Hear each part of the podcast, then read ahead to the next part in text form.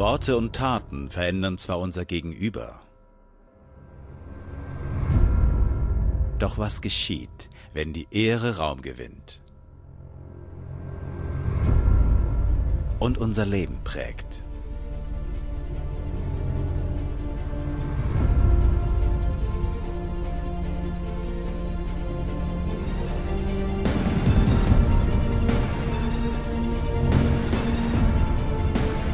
Honor.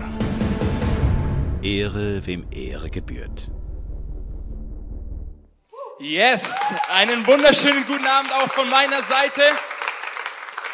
So gut, dass du da bist, so gut, dich heute kennenzulernen. Wie David schon sagte, mein Name ist Gabriel, ich bin 26 Jahre alt.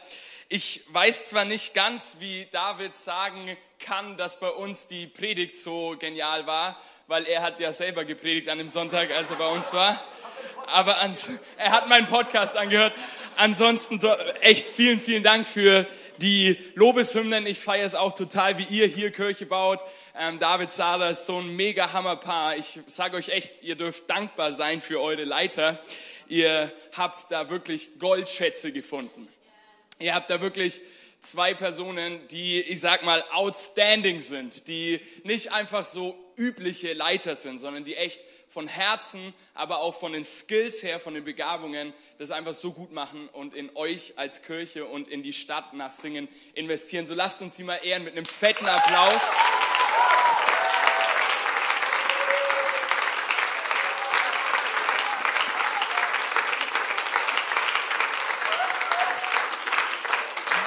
Und David hat ja letzte Woche schon gesagt, dass er in einer Kirche war, wo er eingeladen wurde, zu dem Thema Ehre deine Autorität zu predigen. Ich war der schlaue Pastor, der sich gedacht hat, ich habe da keinen Bock drüber, alleine zu sprechen, sondern ich lade mir da jemanden ein.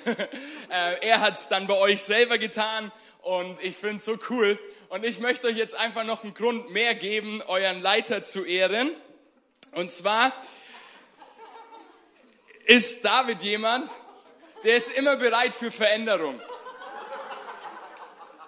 Er ist immer bereit, den nächsten Schritt zu gehen und die PS auf die Straße zu bekommen.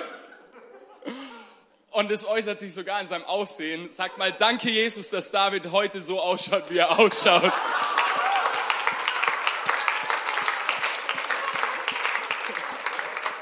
Und ich kann das tun, weil ich nicht viel besser ausschaue. Ich bin auch immer bereit für Veränderung. Yes, so gut. Hey, bei uns in der Kirche in Fürth, ich soll euch auch schöne Grüße von unserem Team sagen. Ich war heute früh noch im ersten Gottesdienst dort. Es ist üblich, dass wir in der Predigt nicht nur einen Monolog führen, sondern dass wir ins Gespräch kommen. Das heißt, dass auch du Ja sagen kannst, dass auch du klatschen kannst, dass du aufstehen kannst, dass du Yes, Amen oder Come on oder was auch immer sagen kannst. So fühl dich frei, auch mit mir übereinzustimmen und mit mir in die Message einzusteigen. Bei uns ist es oft so, dass Leute fragen, hey, wieso ist denn die erste Reihe bei euch immer so laut? Und wieso müssen die denn da immer so mitsprechen und so? Ich persönlich habe eines festgestellt, dass wenn ich mit demjenigen, der auf der Bühne steht, ist völlig egal, wer das ist, ob der gut predigt oder schlecht predigt, wenn ich mit ihm übereinstimme und Ja sage oder einfach mitgehe, sind meine Gedanken fokussierter, als wenn ich ruhig bin und irgendwo auf den Baum auf der Bühne schaue. So, das ist meine Erklärung, die ich dann immer zurückgebe. Und die zweite Erklärung ist, weil ich leidenschaftlich bin und ich es liebe, im Haus Gottes zu sein und einfach Spaß habe und es auch zum Ausdruck bringen möchte. Ihr seid schon mal gut drauf. Ich habe euch zwei Bilder mitgebracht, bei denen ihr mal unsere Kirche seht. Und zwar ist es die Chapel in Fürth. Wir sind nicht so, dass wir einen coolen englischen Namen gesucht haben, sondern dass diese Kirche, in die wir eingezogen sind vor 10 Jahren, dass es eine alte amerikanische Kirche von den Amis dort war. Und dieses Gebäude wird in Fürth Chapel genannt. Und so haben wir uns vor ein paar Jahren von Freie Christengemeinde Fürth, sag mal alle, Freie Christengemeinde Fürth, in Chapel Fürth umgenannt. Und es klingt natürlich viel leichter, viel cooler. Und da seht ihr unsere Kirche. Wir sind immer noch in der alten Chapel. Und hier daneben seht ihr unseren Neubau. Wir sind gerade dabei, einen fetten Neubau auf die Beine zu stellen, wo wir vor allem der Stadt dienen möchten. Gar nicht mal nur uns selber. Es wird keine Veranstaltungshalle sein. Es wird nur ein Foyer sein, der zu dem jetzigen Gebäude am Start ist. Und wir werden dort einen Kindergarten mit 75 Kindergartenplätzen reinnehmen und dienen einfach der Stadt, wo wir sind. Und so auch hier in Singen. Ihr seid mitten in der Stadt. Es ist so gut. Es ist so wichtig. Und wir tun es dort auch, mitten in der Stadt sein und den Menschen um uns herum begegnen, sie begeistern und sie bewegen. Und das war jetzt auch noch unsere Gemeindevision, die ich euch mitgegeben habe. Und auf dem nächsten Bild seht ihr so ein bisschen, wie diese Veränderung, die der David angesprochen hatte, vorhin auch vor sich gegangen ist. Wenn ihr da links mal seht, da war noch so ein fettes, monströses Kreuz in der Mitte gehangen. Da dachte ich mir so, hey, da muss doch der Beamer hin. Es ist doch die Fläche, und nichts gegen das Kreuz, aber das ist doch die Fläche, wo die beste Sicht ist im ganzen Gebäude. Und da stehst du dann so drunter als Lobpreiser, hebst die Hände und bist schon fast an diesem Kunstwerk. Und dann haben wir also gesagt, hey, wir wollen das verändern. Wir wollen auch das Gebäude verändern und wir wollen da Kirche, die am Puls der Zeit ist, wie ihr ICFler immer sagen würdet. Wir wollen Kirche bauen, die mit der Zeit geht, und wollen dort auch verändern. Und da habe ich sogar mal meine handwerklichen Fähigkeiten ausgepackt und da ein bisschen mitgeholfen. Weil wenn ihr eine Schwäche von mir hören wollt, ich singe das immer auch bei Mittelpunkt mit, sei du der Mittelpunkt in meiner Schwäche. Ich bin so schlecht in Handwerklichen. Man sagt bei uns in Fürth, dass ich 2 linke Hände habe. Jetzt gerade bei unserem Umzug, ich habe nichts Handwerkliches gemacht, habe meinen Schwiegerpapa, meine Schwager und sonst wen alles machen lassen. Aber da habe sogar ich mitgeholfen. Wow. Und habe dieses Bühnenbauprojekt geleitet. Und jetzt seid ihr gespannt, wie es jetzt ausschaut, oder? Macht mal alle. Oh, hey. Also das ist ein komplett anderes Bild. Und yes, ist ähnlich wie bei euch, auch so ein bisschen Holz auf der Bühne. Und wir lieben es. Da fällt mir übrigens ein, apropos Bühne, ich habe vor einigen Jahren, als ich angefangen habe, in der Gemeinde zu arbeiten, auch schon mal so ein kleines Bühnenprojekt in dem Jugendraum bei uns gemacht, so eine kleine Bühne gebaut, obwohl ich handwerklich 2 linke Hände habe. Also man könnte sagen, ich bin so ein richtig professioneller Bühnenbauer, so ein Profi-Bühnenbauer. Vielleicht muss man dazu sagen, dass ich auch der Lobpreisleiter in dieser Gemeinde bin. Deswegen baue ich mir die schönsten Bühnen, weiß ich nicht. Hey, aber wir werden heute Abend eine richtig, richtig gute Zeit zusammen verbringen. Das war jetzt einfach mal die Einleitung, dass ihr ein bisschen wisst, hey, wer spricht da überhaupt zu mir? Was ist das für ein Typ und wo kommt der überhaupt her? Ich liebe meine Stadt, ich liebe Fürth und so will ich auch euch ermutigen, eure Stadt, wo ihr wohnt, zu lieben. Nicht einfach nur zu sagen, hey, ich gehe da irgendwie zur Schule und ja, ich gehe da irgendwie in die Arbeit, sondern nee, ich bin in Singen und ich liebe Singen oder ich liebe mein Dorf, wo ich herkomme und ich liebe die Menschen, die dort sind. Wir sind ja gerade in der Serie Honor, Ehre, wem Ehre gebührt. Und heute wird es darum gehen, die Menschen zu ehren, die Gott dir anvertraut und anvertraut hat. Und wir alle sind in verschiedenen Bereichen unterwegs, wo Gott uns Menschen anvertraut. Ob auf der Arbeit, in der Schule, in der Familie, in der Gemeinde, im Sportverein, überall, wo wir unterwegs sind, haben wir Menschen um uns rum. Und wir werden uns heute anschauen, wie wir diese Personen ehren und lieben können, so wie Jesus es will. Wenn du ein Elternteil bist, dann hat Gott dir Kinder anvertraut. Als Kinder hat Gott uns Eltern anvertraut, weil sonst wären wir nicht hier, wie wir es heute am Muttertag feiern. Wenn du in der Arbeit eine leitende Rolle hast, hat Gott dir Mitarbeiter anvertraut. Wenn du Kollege bist, hat Gott dir Kollegen anvertraut und um dich rumgestellt. Auch Freunde und Nachbarn und was nicht alles, Katzen, Hunde, darüber predige ich heute nicht. Ich mag Tiere nicht so. Aber wir alle leben in einem großen Beziehungsnetzwerk von Menschen, die um uns rum sind. Meine Frau liebt Katzen, aber die kommen mir nicht ins Haus. So. Also wenn, dann Babys und Kinder, aber keine Tiere. Und wir wollen uns anschauen, wie dieses Beziehungsnetzwerk gelebt werden kann mit einem göttlichen Wertesystem, was seine Prinzipien für diese Beziehungen sind, die wir leben. Und ich möchte dir dabei einen Satz, den David übrigens bei uns geklaut hat, nochmal in Erinnerung rufen.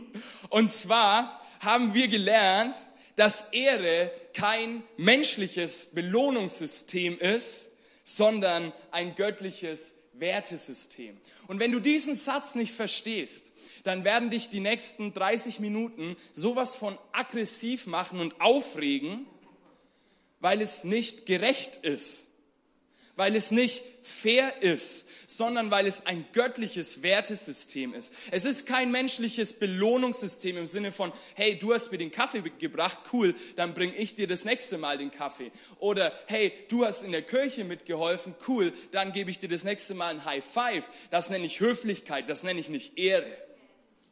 Und wenn du verstehst, dass Ehre kein menschliches Belohnungssystem ist, sondern ein göttliches Wertesystem, dann wirst du auch viel, viel mehr aus dieser Message mitnehmen, weil ansonsten ist es sehr provokativ, es ist sehr herausfordernd und das musst du bitte immer unter dem Spiegel dieses Satzes sehen und in Erinnerung haben.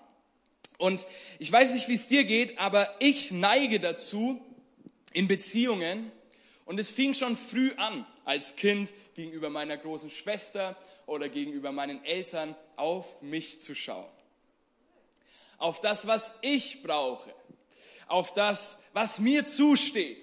Auf das, was ich verdient habe. Und in uns allen ist dieser hartnäckige Drang nach Aufmerksamkeit und danach gesehen zu werden und das zu bekommen, was man will. Ich weiß nicht, ob es dir so geht, aber ich habe als Kind immer wieder gesagt, hey, schaut mal her, was ich Cooles kann. Und weißt du, das mache ich heute auch noch manchmal. Vielleicht subtiler, vielleicht nicht mehr ganz so offensichtlich, aber dennoch ist in uns allen dieser Drang nach Aufmerksamkeit und danach gesehen zu werden. Man könnte also sagen, dass wir herausstechen wollen.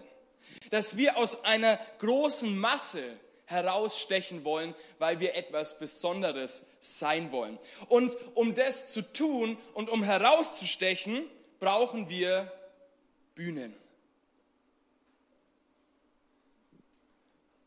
Um nicht gleichwertig auf der gleichen Ebene zu sein, sondern herauszustechen, bauen wir uns auch in Beziehungen und in unserem Leben Bühnen.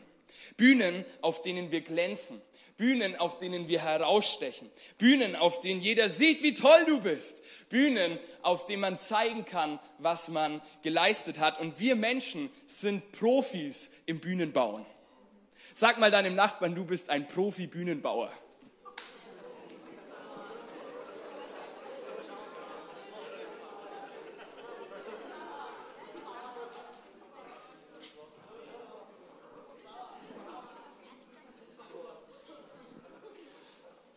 Unsere ganze Gesellschaft, unsere Kultur ist davon durchdrungen, nach Anerkennung zu lechzen und gesehen zu werden und Bühnen zu bauen. Hey, Instagram ist eigentlich eine einzige Bühne. Und da kannst du noch eins draufpacken und noch eins draufpacken und Facebook und Snapchat und was nicht alles. Du zeigst der Welt, wer du bist. Du stichst heraus. Du zeigst, was du kannst. Und tief in uns Menschen ist es verankert. Und wir werden später auch noch drauf schauen, dass es eigentlich ein zutiefst göttliches Prinzip ist. Aber ich glaube, dass es in unserer Gesellschaft oft daran liegt, dass da ein Mangel ist, dass da eine Leere in dir ist. Und wir alle versuchen auf verschiedene Art und Weisen, diesem Mangel zu begegnen. Und dieser Mangel, der hat so fatale Auswirkungen, wie du mit deinen Mitmenschen umgehst. Weil wenn du deinen Mitmenschen nur noch dazu gebrauchst, um dir Bühnen zu bauen, dann missbrauchst du ihn.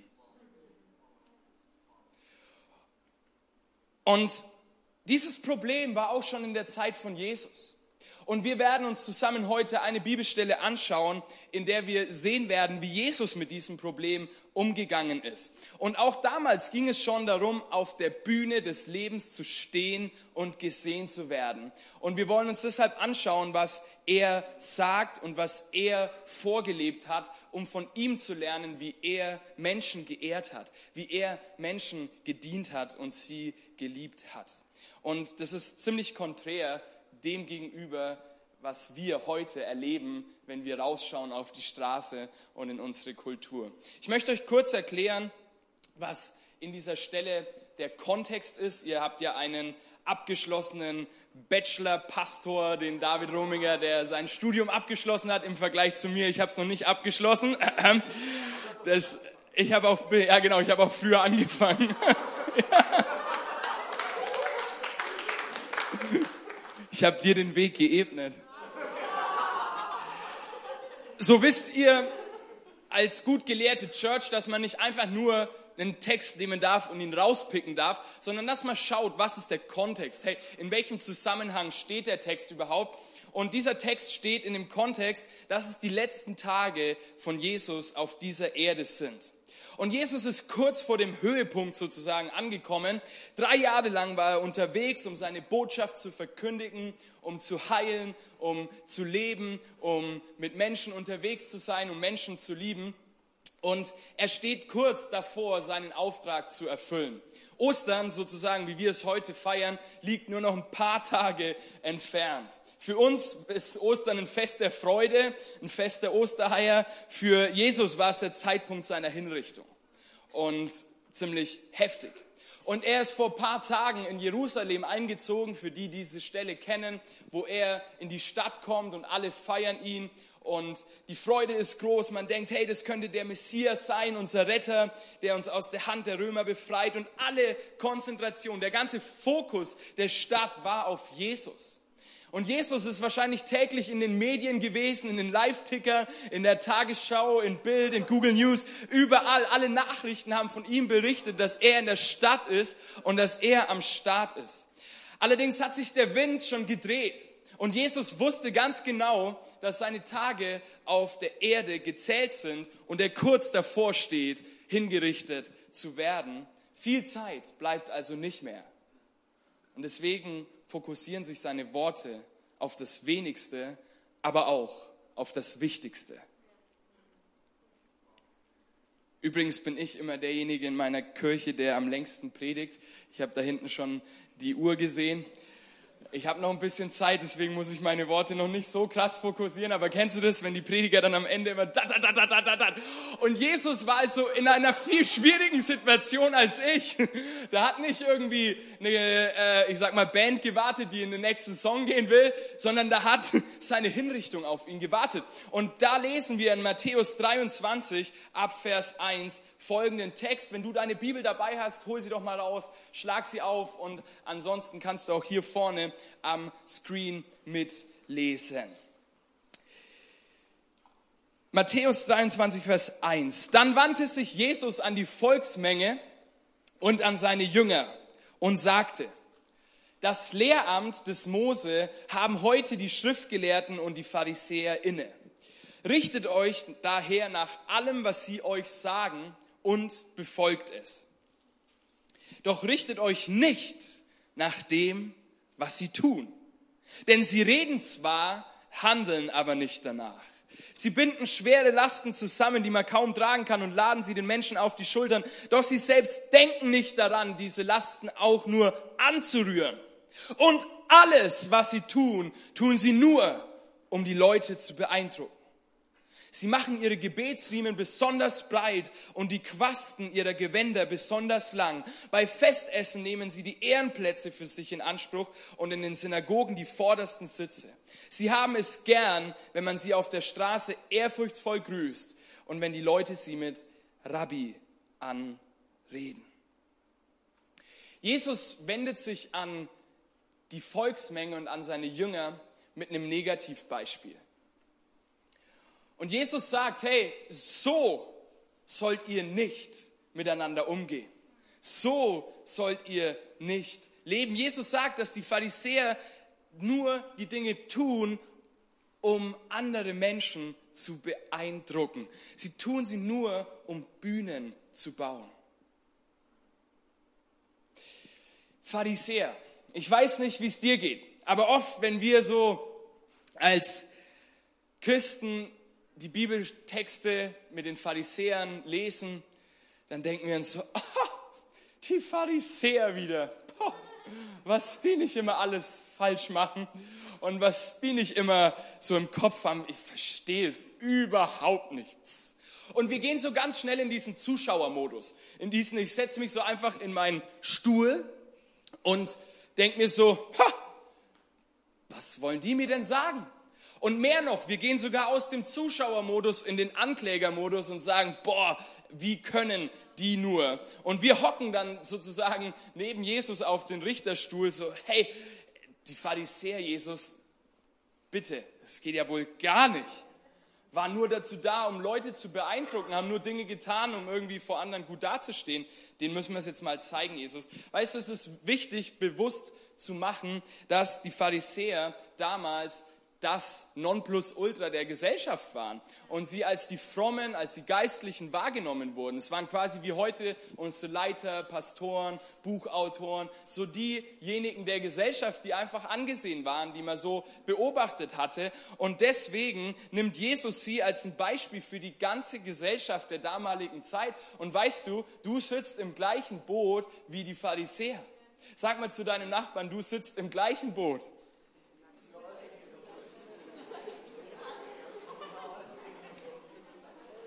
Die Wahrheit ist, wir als Christen und auch ihr als ICF Singen, wir hocken nicht neben Jesus auf dem Richterstuhl, sondern wir sind auch Kinder unserer Zeit. Und jeder von uns tut einiges, um andere Leute zu beeindrucken. Und so waren die Pharisäer wie auch wir Profis im Bühnenbau. Und Gott hatte damals den Pharisäern Menschen anvertraut. Jesus sagt ja nicht, hey, die machen nur Quatsch. Jesus hat gesagt, sie haben das Amt, das Lehramt von Mose übertragen bekommen und hört auch drauf.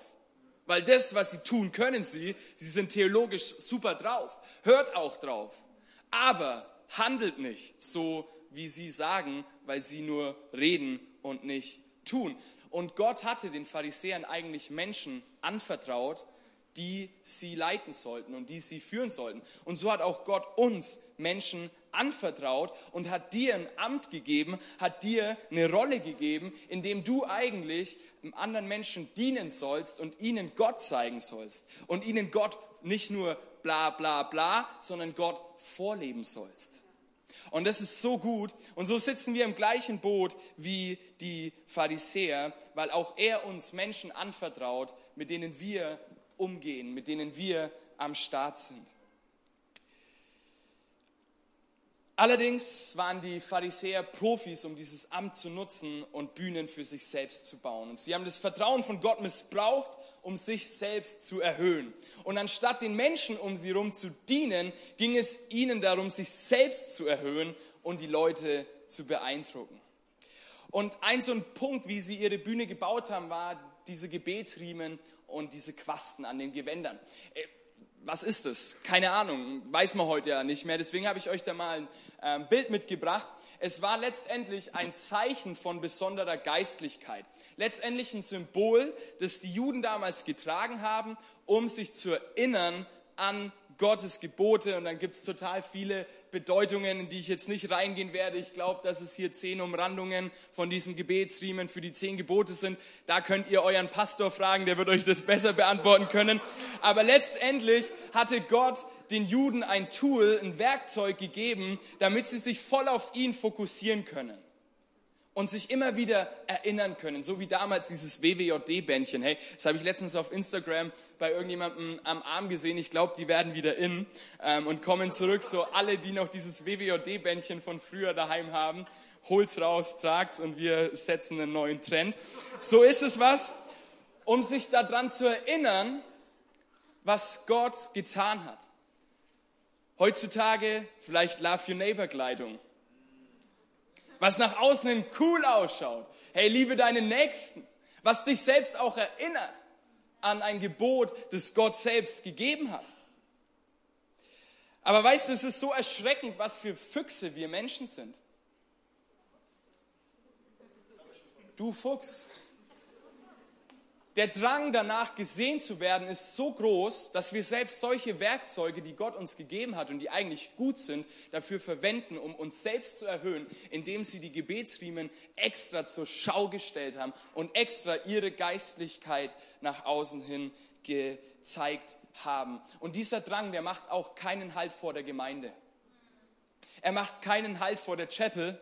Und ich glaube auch nicht vor dem ICF Singen. Ich weiß zwar, ihr seid der Hammer, ich weiß, ihr seid so gut unterwegs, aber ich glaube auch hier ist immer wieder dieser Drang, gesehen zu werden und auch in geistlichen guten Dingen hervorzustechen, um zu zeigen, wie toll du bist. Fasten, Gebetszeiten, das Einüben von Qualitätszeiten mit Gott, lange Gebete, ausschweifende Worte, Leiterschaftspositionen und sogar diese Bühne hier können dafür verwendet werden, um Menschen zu beeindrucken, um Menschen zu zeigen, wie toll du bist. Und weißt du, auch ich als Leiter, da bin ich so herausgefordert, ist die Frage, tue ich Dinge nur, um selbst gesehen zu werden, um selbst meine Position zu stärken, oder tue ich Dinge aus einem ganz anderen Herzen und aus einer ganz anderen Motivation heraus? Und weißt du, ich will eine Kirche bauen, die nicht nur nach außen hin glänzt und gut ausschaut und irgendwie ein cooles Instagram-Profil hat, sondern eine Kirche bauen, in der das, was Jesus uns gezeigt hat und was Jesus uns beauftragt hat, auch zu leben. Aber die Frage ist, tue ich das persönlich jeden Tag meines Lebens 24/7? Und ich muss dir sagen, nein. Und wenn jetzt das perfekte Bild des Gabriels Gibitzkis vor dir zerbricht, herzlichen Glückwunsch, das wollte ich erreichen, weil auch wir sind herausgefordert und wollen diese Kämpfe mit euch teilen. Und ich will dich fragen, wie ist es bei dir? Wie ist es in deinem Glaubensleben? Wie ist es vielleicht auch bei dir hier im ICF? Gibt es da Momente, an denen du an deiner eigenen Bühne bastelst? Und vielleicht ist heute der Zeitpunkt, Gott das zu sagen, vielleicht auch mit Menschen darüber zu sprechen und zu sagen, hey, ich will aufhören, meine eigene Bühne zu bauen. Ich will umkehren und meinen Fokus wieder auf Gott setzen. Vielleicht hast du dich so sehr damit beschäftigt, christlich auszusehen, dass du vergessen hast, Jesus in dir selbst herauszulassen. Und Jesus wusste und weiß auch heute noch, dass wir Profis im Bühnenbau sind. Und er wusste, dass wir diesen Mangel in uns verspüren, dass diese Leere in uns ist. Und weißt du, wenn du dein Leben anschaust, und mir ist es egal, ob du Gott schon lange kennst oder ob du heute vielleicht das erste Mal in einem solchen Gottesdienst bist, in unserem allem Herzen sind diese Punkte, die leer sind. In jedem von uns sind diese Momente der Leere. Und weißt du, Jesus wusste es. Jesus wusste es damals und weiß es auch heute, dass wir Mangelwesen sind. Aber das Problem ist, dass wir immer wieder fallen, immer wieder an diesen Mangel zurückkehren und uns nicht von ihm füllen lassen. Und das ist mein zweiter Punkt. Jesus will deinen Mangel stillen. Jesus will deinen Drang nach Aufmerksamkeit stillen. Und ich glaube, dass es sogar was zutiefst Göttliches ist, was Gott in uns reingelegt hat. Dass wir herausstechen wollen, dass wir gesehen werden wollen. Das Problem ist nur, wir füllen es mit den falschen Dingen. Das Problem ist, wir füllen es nicht mit ihm, wir füllen es nicht mit seiner Liebe, sondern wir benutzen andere Menschen, um diese Leere zu füllen. Wir benutzen andere Dinge, um diesen Mangel zu stillen. Und weißt du, Jesus sagt dann in Vers 8, ihr aber, also nicht die Pharisäer, sondern die Volksmenge und die Jünger, die da saßen, also auch wir, weil wir die Nachfolger von Jesus sind, du aber sollt euch nicht Rabbi nennen lassen, denn nur einer ist euer Meister und ihr alle seid Brüder. Auch sollt ihr niemand hier auf der Erde Vater nennen, denn nur einer ist euer Vater, der Vater im Himmel. Ihr sollt euch auch nicht Lehrer nennen lassen, denn nur einer ist Lehrer, Christus. Der Größte unter euch soll euer Diener sein. Denn wer sich selbst erhöht, wird erniedrigt werden. Und wer sich selbst erniedrigt, wird erhöht werden. Jesus wendet sich zu 100% von diesem kulturellen Bühnenbauzeugs der Pharisäer ab und sagt, hey, bei mir in meinem Königreich ist es komplett andersrum. Bei mir ist es so, in meiner Kultur der Erde ist es so, dass derjenige, der der Größte sein möchte unter euch, euer aller Diener sein soll. Ihr aber sollt nicht, du aber sollst nicht an deiner eigenen Bühne bauen. Jesus sagt, baut euch keine Bühne. Und er spricht mitten in die Kultur und in die Gesellschaft der damaligen Zeit. Und sagt auch heute noch zu dir, bau dir keine Bühnen. Benutzt Beziehungen nicht, um Bühnen zu bauen. Ihr sollt anders leben. In der Welt, in der wir leben, also zumindest in der ich lebe, wird oft dem Größten gedient. Bei euch aber soll der Größte unter euch dienen. Und Jesus sagt, hey, so wie ich gekommen bin, um euch zu dienen, den Jüngern und der Menschenmenge, so sollt auch ihr hingehen zu den anderen Menschen und ihnen dienen. Und weißt du, ich will dir heute Morgen sagen, dass keine Bühne der Welt, egal wie toll du sie baust und egal wie gut sie ausschaut, die Leere in dir füllen wird. Ich habe es ausprobiert. Weißt du, ich habe eine Drogenvergangenheit. Ich habe viele Dinge in meinem Leben ausprobiert. Ich hatte viele Menschen, mit denen ich unterwegs war und wollte die Leere und den Mangel in meinem Herzen stillen. Aber ich kann dir sagen, keine Bühne und auch keine christliche Bühne dieser Welt wird deinen Mangel ausfüllen können, sondern Jesus alleine.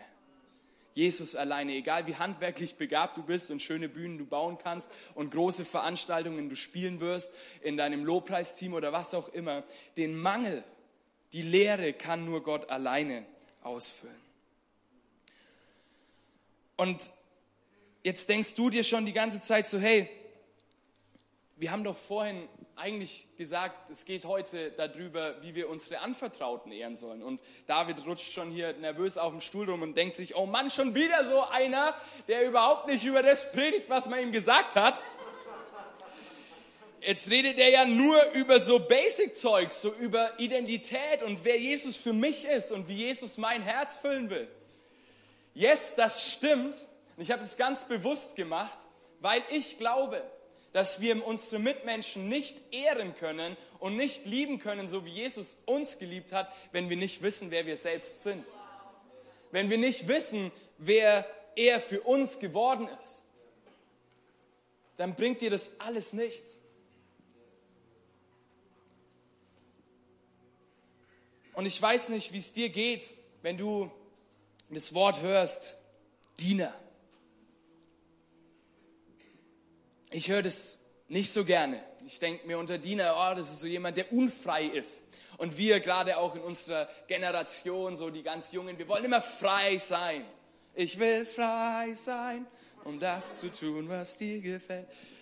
Wir wollen Freiheit, wir wollen anders sein, wir wollen Söhne Gottes sein, wir wollen Freunde Gottes sein, wir wollen die Tollen Gottes sein, wir wollen die Bros Gottes sein. Aber wenn es an die Diener Gottes geht, dann zieht sich in mir immer sowas zusammen. Und ich weiß nicht, was du mit dem Wort Diener verbindest. In unserer deutschen Sprache hat es, finde ich, was grundsätzlich Negatives. Es beschreibt eine Person, die nicht wirklich frei ist, die sich unterordnen muss und irgendeiner reichen Person dienen muss. Aber weißt du, das ist nicht das, was Jesus damit meint, wenn er sagt, dass wir Diener sein sollen, sondern er sagt, indem er dieses Wort verwendet, was anderes. Es ist in seinem Ursprung ein Wort für Ehrengäste. Und zwar konnte man dieses Wort Diener auch so verstehen, dass wenn ein Ehrengast damals in einem Haus zu Besuch war, dann wurde dieser Ehrengast nicht von den üblichen Diener und Dienerinnen bedient, sondern dann hat der Hausherr seine eigenen Söhne und Töchter.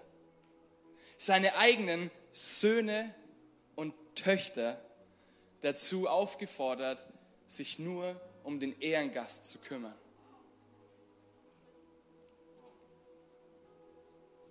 weil die Person, die zu Gast war, es wert war, wurden die Söhne und Töchter erwählt, wurden sie beauftragt, den Gast so zu behandeln, wie er ist. Wenn Jesus also zu dir sagt, dass der Größte unter uns ein Diener sein soll, dann meint er damit, dass Gott dir und mir den Auftrag gegeben hat, die Menschen, die er uns anvertraut, so wie Ehrengäste zu behandeln. Weil wir Söhne, weil wir Töchter des lebendigen Gottes sind, dürfen wir andere Menschen wie unsere Ehrengäste sehen. Wie unsere Ehrengäste behandeln. Und da kommt jetzt der springende Punkt.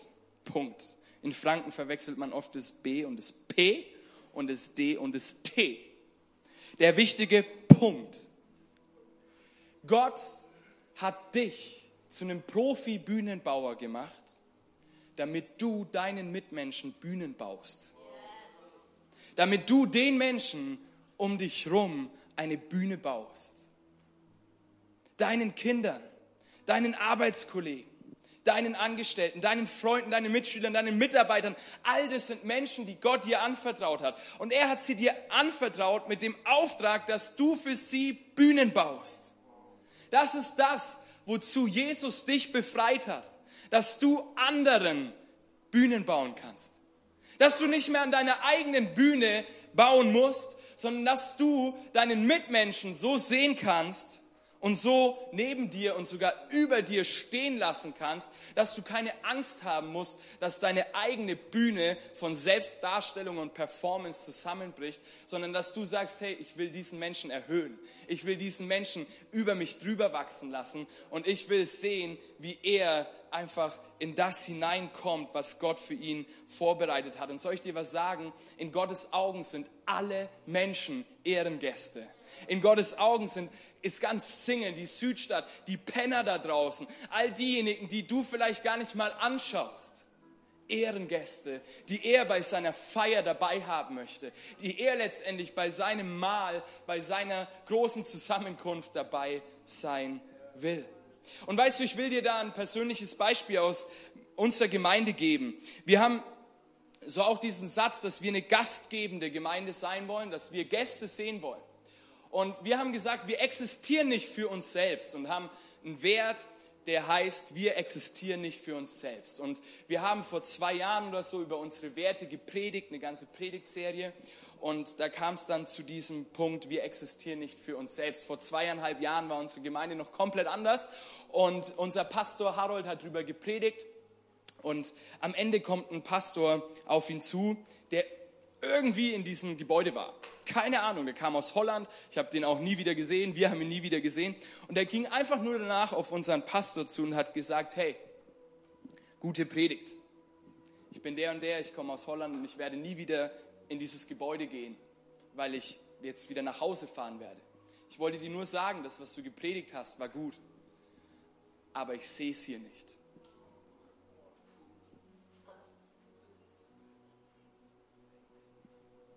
Das, was du gesagt hast, war gut, aber ihr handelt nicht danach. Und es war wirklich so, dass wir in unseren kleinen Gruppen rumstanden, mit den Menschen, die wir schon immer gesehen haben, mit den Menschen, mit denen wir immer gesprochen haben, mit meinen eigenen Freunden. Die Generationen waren oft so getrennt untereinander gestanden, die Lager in der Gemeinde und die Bands und was auch immer. Und man kam nicht rein als Neuer. Man hat keinen Anschluss gefunden, weil alle nur auf sich selbst geschaut haben. Und da sagt Jesus rein, hey, auch hier in dieser Kirche, Menschen, die neu dazukommen, sind Ehrengäste. Und wir behandeln sie und ihr behandelt sie so wie Ehrengäste. Deswegen wurdest du hier begrüßt, deswegen ist es hier schön gemacht, deswegen wird hier aufgeräumt, deswegen gibt es später noch Kaffee und Gespräch, weil das ICF Singen dich als einen Ehrengast behandeln möchte und letztendlich auch nicht, weil ihnen langweilig ist und sie nicht so genug zu tun hätten, sondern weil sie dem Auftrag von Jesus folgen und er dich als Ehrengast zieht. Und wenn du morgen in die Arbeit gehst oder daheim für deine Familie da bist, dann seh das als eine Chance, die Menschen zu ehren und den Menschen Bühnen zu bauen, die er dir anvertraut hat. Und ich möchte noch ein paar Tipps mitgeben, wie du das ganz praktisch tun kannst. Erstens, nimm den Auftrag Gottes an, diese Mitmenschen als Ehrengäste zu sehen. Sie sind keine Bedrohung für dich, sie sind auch keine Belastung für dich, sondern sie sind Ehrengäste. Und vielleicht sind dir, während ich gesprochen habe, schon 2, 3 Personen namentlich in deinen Kopf gekommen, wo du so denkst, oh, da zieht sich alles in mir zusammen. Ich will dich ermutigen, genau diese 1, 2 Personen in den nächsten Tagen so zu behandeln, als wären sie deine Ehrengäste. Zweitens, bete für diese Person, die Gott dir bewusst anvertraut hat, so dass du siehst, was Gott sieht. Nicht, dass du das siehst, was vor Augen ist, sondern dass du das siehst, was Gott sieht. Und drittens, lebe anders. Du aber, ihr aber, ICF Singen aber, Chapel Fürth aber, sollt anders sein wie damals die Pharisäer und behandle sie, als wären sie deine Ehrengäste. Nimm die Person mal konkret wahr. Hey, schau sie mal an. Frag mal. Kennst du die Personen, wo du dir nach einem halbstündigen Gespräch am Ende so denkst, hey, der hat mir keine Frage gestellt? Ich mag solche Personen nicht. Ich fühle mich in der Aura von solchen Personen nicht so wohl. Aber weißt du, was ich oft feststelle, dass ich so mit meinen eigenen Themen beschäftigt bin, dass es mir auch manchmal so geht, dass ich nur von mir selber laber und überhaupt nicht wahrnehme, wer gerade vor mir steht und mit wem ich es zu tun habe und mal eine Frage stelle. So, nehme Menschen bewusst wahr und dann ermutige sie. Bestätige sie in ihren Stärken, gib Raum zur Entfaltung, unterstütze sie, verbring Zeit mit ihr, lad sie vielleicht mal auf einen Kaffee ein und behandle sie einfach als Ehrengast Gottes. Roll den roten Teppich aus. Und dann diene auch in banalen Dingen des Alltags, vielleicht deiner Mama. Einfach mal die Spülmaschine aufräumen. Oder vielleicht sogar deinem kleinen Bruder, der dich sonst immer langweilt und nervt und der frech ist. Und der schon wieder irgendwas verbockt hat und eigentlich eine Konsequenz bekommen hat, hey, tust du doch vielleicht einfach mal für ihn. Helf ihm doch einfach mal, sein Zimmer aufzuräumen. Helf deinen Freunden mal beim Umzug, was auch immer, ohne irgendwelche Gedanken im Hinterkopf. Einfach das tun, was Gott dir zeigt und das, was wir uns oft so auf die Fahne schreiben und wovon wir reden, auch auf die Straße bringen. Und ich möchte mit einem Beispiel von Jesus abschließen. Kurz bevor Jesus dann verhaftet wurde, sitzt er das letzte Mal mit seinen Jüngern zusammen. Was ich so lieb an Jesus, der hat nicht von der Bühne gelehrt, so wie ich das jetzt ein bisschen tue, oder zumindest versucht habe zu tun, sondern er hat im Leben mit Menschen Zeit verbracht und er saß zusammen und hat das letzte Mal Abendessen mit seinen Jüngern gegessen. Und Jesus wusste, dass er danach verhaftet wird, danach ans Kreuz gehen würde. Und weißt du, Jesus hätte genügend Gründe gehabt, sich und sein anstehendes Leiden in den Vordergrund zu stellen. So wie wir Männer immer, wenn wir Männergrippe haben oder wenn unser kleiner Zeh irgendwie eingerissen ist. Weißt du, wie schlimm es mir geht? Mein kleiner Zeh. Stattdessen steigt Jesus von seiner Bühne herab und erniedrigt sich, um seine Jünger zu erhöhen. Jesus als der eigentliche Ehrengast dieser Welt, der es eigentlich verdient hätte, im Vergleich zu uns allen, von uns hat es keiner verdient. Er, der es eigentlich verdient hätte, wie ein König behandelt zu werden, erniedrigt sich und macht seine Jünger zu Ehrengästen. Ich will dir diese Geschichte aus Johannes Kapitel 13 nochmal vorlesen und dann auch nicht mehr so viel dazu sagen. Und wenn du willst, kannst du auch deine Augen schließen und einfach zuhören, wie dieser Jesus, dem wir folgen, mit solchen Situationen umgegangen ist. Das Passahfest stand nun unmittelbar bevor. Jesus wusste, dass für ihn die Zeit gekommen war, diese Welt zu verlassen und zum Vater zu gehen. Darum gab er denen, die in der Welt zu ihm gehörten und die er immer geliebt hatte, jetzt den vollkommensten Beweis seiner Liebe. Er stand vom Tisch auf, zog sein Obergewand aus und band sich ein leinenes Tuch um. Dann goss er Wasser in eine Wasserschüssel und begann, den Jüngern die Füße zu waschen und mit dem Tuch abzutrocknen, das er sich umgebunden hatte. Versteht ihr, was ich eben getan habe, als ich euch die Füße wusch? Fragte er sie. Ihr nennt mich Meister und Herr, und das mit Recht, denn ich bin es. Wenn nun ich, der Herr und der Meister, euch die Füße gewaschen habe, sollt auch ihr einander die Füße waschen. Ich habe euch ein Beispiel gegeben, damit auch ihr so handelt, wie ich an euch gehandelt habe. Kurz danach ging Jesus mit den Jüngern in den Garten Gethsemane. Er wurde verhaftet, verurteilt und hingerichtet. Als Ehrengast, dem eigentlich die größte Bühne dieser Welt gebührt hätte, erniedrigte er sich bis zum Tod und baute damit einer ganzen Welt, allen Menschen, eine Bühne, die zu ihm kommen wollen. Er hat dich und mich vom elendigen Bühnenbauen befreit und uns mit Ehre und Würde überschüttet. Und deshalb können auch wir unsere Mitmenschen mit Ehre und Würde überschütten. Lass uns nochmal zum Ende hin aufstehen zusammen.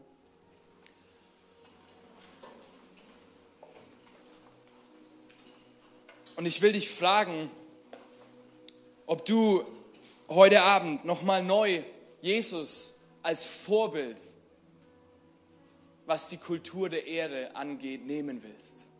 Ob du sagen willst, ja, ich vergleiche mich nicht mit meinem Mitarbeiter, ich vergleiche mich nicht mit meinem Vater, wie er mit mir umgegangen ist, ich vergleiche mich auch nicht mit meinem Leiter oder mit wem auch immer, sondern der einzige Spiegel ist Jesus selbst. Und ich will in diesen Spiegel schauen und sehen, wie er ist und probieren, meine Mitmenschen so zu lieben, wie er sie geliebt hat. Und während wir alle unsere Augen geschlossen haben, möchte ich auch all diejenigen fragen, die vielleicht noch nie Jesus in ihr Leben aufgenommen haben, die sich vielleicht von Jesus selbst noch nie die Füße haben waschen lassen, die vielleicht immer noch draußen irgendwo in der Welt rumrennen und probieren, diesen Drang, diese Leere, diesen Mangel in dir von Menschen zu füllen. Und wenn du heute Abend dein Leben Jesus geben möchtest, dann bitte ich dich, mir einfach ein ganz kurzes Handzeichen zu geben und zu sagen, ja, ich will. Ich würde es lieben, mit dir danach noch zu beten und mit dir zusammen ein neues Leben zu starten. Wenn du hier bist, dann bet jetzt einfach dieses Gebet mit, das ich vorbeten werde. Und danach gehen wir nochmal zusammen in ein Lied. Und weißt du, ich glaube, dass Jesus dir heute ganz persönlich die Füße waschen möchte, damit du anderen die Füße waschen kannst. Ich bete laut, ihr dürft danach mit übereinstimmen. Jesus Christus, ich danke dir, dass du für mich gestorben bist. Ich danke dir, dass du dich erniedrigt hast für mich. Und dass du mich befreit hast vom Bühnenbauen. Bitte vergib mir meine Schuld. Und ich bete, dass du jetzt in mein Leben kommst. Und ich will dir folgen. Und ich will die mir anvertrauten Menschen so sehen, wie du sie siehst. Hilf mir dabei. Amen.